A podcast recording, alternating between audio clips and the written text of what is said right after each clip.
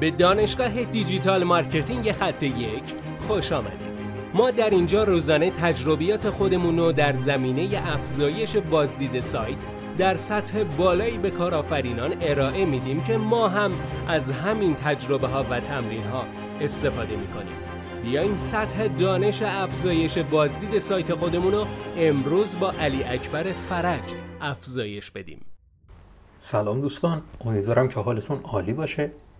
می‌خوایم یک روشی رو به شما معرفی کنیم که تولید محتوا باعث میشه که اثر بخش تر باشه. به این معنا که باعث میشه که افراد بیشتر در سایت خودتون حضور داشته باشن باعث میشه بیشتر در شبکه های اجتماعی انگیجمنت افزایش پیدا بکنه میزان درگیری کاربرا افزایش پیدا بکنه و چیزهایی از این دست. کامنت بذارن به اشتراک بذارن و همین باعث میشه که بیشتر بتونن در سایت شما فعالیت کنن و در نهایت منجر به خرید بشه. خب قبل از اینکه ادامه بدم حتما ما رو follow کن حتما ما رو دنبال کن subscribe کن برای ما نظر بذار که این باعث میشه که این پادکست ها بهبود مستمر داده بشه و به کیفیت ما می‌تونه خیلی کمک بکنه.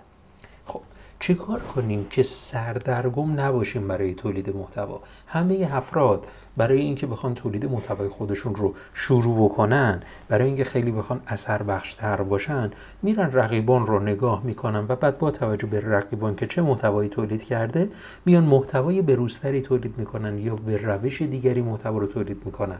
خب این هم با این روش خوبه ولی این مشکل رو داره که همیشه باز هم یک پله از رقیبان عقبتر هستید و منتظر هستید که رقیبان یک کاری انجام بدن. و اگر بخواید خیلی بهتر عمل کنید باید پرسونای مخاطب رو طراحی کنید. معنای پرسونا به این معناست که شما میایین مشخصات مربوط به مخاطب نهاییتون که می‌خواد از این محتوا استفاده کنه رو می‌نویسید.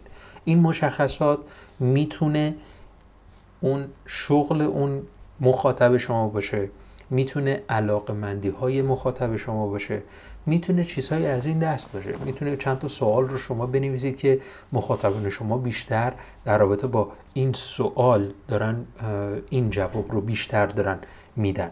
یا مثلا حتی بیشتر مخاطبان شما در کدام شبکه های اجتماعی حضور دارن؟ بیشتر مخاطب شما کدام پیج ها رو در شبکه های اجتماعی دنبال کردن؟ همین باعث میشه که اون مثال هایی که می‌زنید در رابطه با همین علایق آنها باشه. پس پرسونا در رابطه با علایق مشتریان یا مخاطبین شما داره صحبت می‌کنه. علاقه مخاطبین شما بیشتر در کدوم سمت و سوق قرار داره؟ هیچ وقت همه مخاطبین یکسان نیستن. ولی شما به صورت میانگین که می‌خواین اینا رو بررسی کنید متوجه میشید که خیلی از این خصوصیات با همدیگه برابر هستن.